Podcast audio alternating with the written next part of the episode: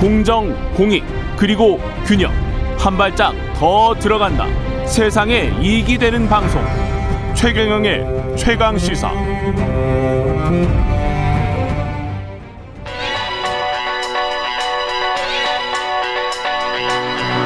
최강 시사. 시네리의 눈. 예, 오늘부터 시네리의 눈입니다. 뉴스포터 시네리 대표와 함께합니다. 안녕하십니까? 네, 안녕하세요. 예. 시간이 없어서 네. 오늘의 주제는 뭔가요? 네, 뭐 주말 사이에 많이 들어보셨을 텐데 예. 유엔이 드디어 우리나라를 선진국으로 인정했다 이 뉴스 예. 보셨죠? 예. 이게 이제 유엔 무역 개발 회의 그러니까 여기가 어디냐면 유엔 산하 기구입니다. 예. 이 1964년에 만들어졌는데 한마디로 이 개도국과 선진국들을 같이 잘 이렇게 이어주는. 음. 네, 그래서 개돌국을 이제 선진국으로부터 좀 도움을 받게 해주는 그런 기구라고 보면 되는데요. 예. 여기에서 이제 개도국에서 졸업을 해서 음. 선진국으로 격상된 데는 우리가 최초입니다. 아, 최초로? 예, 한 번도 이렇게 개도국이 선진국으로 업그레이드 된 적이 없었습니다. 근데 이 웅쿠타트 지금 무역 유엔 무역 개발 회의 여기 예. 말고도 사실은 한국이 선진국으로 분류된 다른 지표들은 많았던 것 같기도 그럼요. 하고요. 네, OECD 네. 일단 가입이 됐었고요. 네. OECD에서도 우리나라 뭐 규모가 거의 10위, 11위 음. 이렇게 사이에서 네. 계속 왔다 갔다 했었고 음. 아, 사실 실제적으로 보면 우리나라 더 이상 그 개발국이 아닌 음. 원조를 오히려 해주는 나라의 그 포지션에 있었습니다. 예. 이게 2009년에 보면 그때 이명박 정권 당시에 음. 우리나라가 개도국의 원조를 해주는 나라 모임 이게 개발원조위원회라고 있는데요. 예. 여기에 가입을 하게 되고요.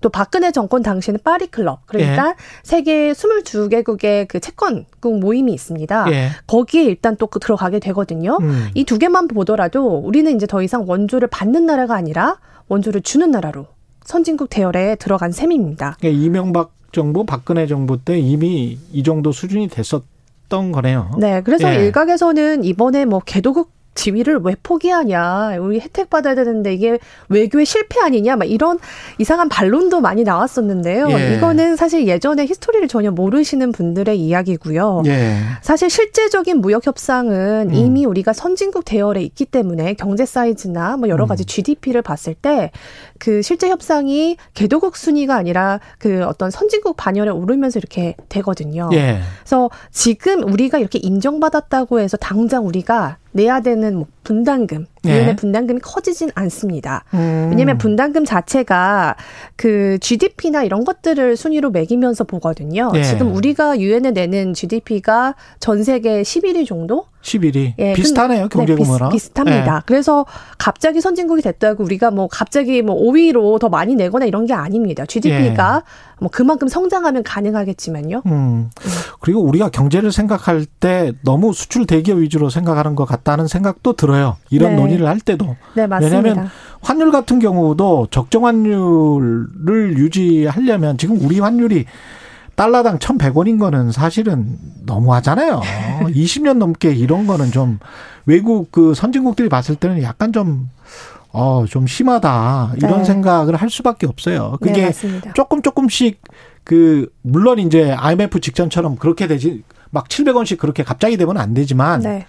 그렇게 돼야 우리의 국력이 커지는 거거든요. 맞습니다. 네. 네. 그래서 우리나라가 물론 대외적인 영향을 많이 받는 나라긴 하지만 음. 이제 점차 조금 우리나라도 점점 이 대외적인 경제의 어떤 영향들을 줄여야 될 과제는 있고요. 예. 또 특히 WTO 같은 경우도 우리나라가 2019년에 이 개도국 지위를 포기했었는데 예. 그때도 이미 WTO에서 몇 년 전부터 우리나라한테 너네 이미 선진국인데 이렇게 개도국 지위를 유지하지 말라고 굉장히 국제사회로부터 비판을 받아왔습니다. 그렇죠. 그렇다 보니까 그때 트럼프도 같이 끼면서 음. 우리나라를 딱 지목을 하거든요. 그렇죠. 이 첫 이제 WTO에서 개도국을 졸업하려면 네 가지 지표에 충족이 돼야 되는데 그때 당시에 우리나라만 네 가지 지표가 다 통과가 됐었어요. 아. 그럼에도 불구하고 개도국 지위를 유지하겠다? 아. 이거는 오히려 좀 아이러니고요. 음. 지금 뭐 G7까지 초청된 마당에 예. 지금 우리가 이 선진국 지위를 어 오히려 유지하는 게 앞으로도 여러 가지 국제 협의 협의나 다양한 문, 뭐 그런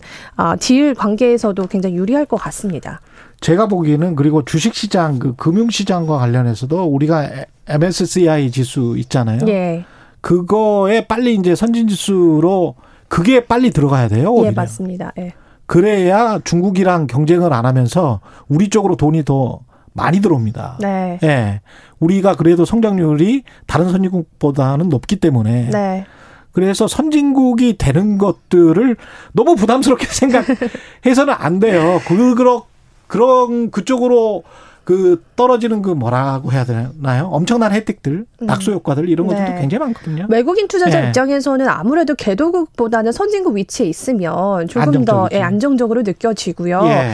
그리고 이제 우리나라 같은 경우는 지금 뭐 여러 가지로 보면 이 K 방역 이후에 굉장히 국제 사회에서 많은 어, 관심과 집중을 받고 있습니다. 예. 그래서 요걸 계기로 말씀했 듯이 이번에 그 지수 편입 S, MSC, MSCI 편입도 다음에는 좀 가능하지 않을까 이런 기대를 하고 있고요. 그거나 좀 빨리 됐으면 좋겠습니다. 예. 또 과제들이 한 가지 있습니다. 예. 뭐 우리나라의 이제 겉모습 외적 성장은 굉장히 빨리 이뤘지만 음. 그에 못지 않은 이제 내적 성장도 이뤄야 되는 과제는 있습니다. 너 행복해?라고 물어보면 예 맞습니다. 그래서 예.